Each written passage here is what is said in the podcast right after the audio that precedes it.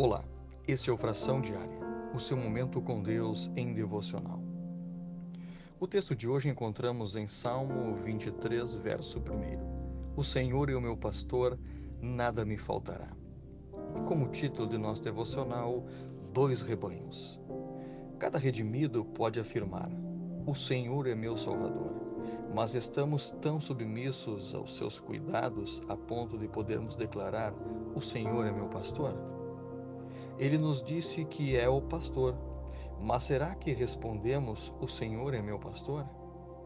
Pensemos um pouco em um rebanho de ovelhas sem o pastor. Elas são criaturas carentes, fracas, tolas e tímidas. Se deixadas à própria sorte, o que aconteceria? Sendo animais muito esfomeados, logo estariam famintas. Sendo tolas, vagariam e perderiam o caminho de casa. Sendo fracas, não aguentariam muito tempo e desfaleceriam. Sendo tímidas, fugiriam diante dos inimigos e ficariam dispersas. Ao contrário, imaginemos o que aconteceria se as ovelhas estivessem sob a liderança de um pastor cuidadoso e forte. Quando tivessem fome, o pastor as guiaria às verdes pastos. Quando estivessem se desviando, os manteria no caminho certo. Quando estivessem fracas, cuidaria delas e fortaleceria. E quando os inimigos as cercassem, o pastor se colocaria à frente e as defenderia.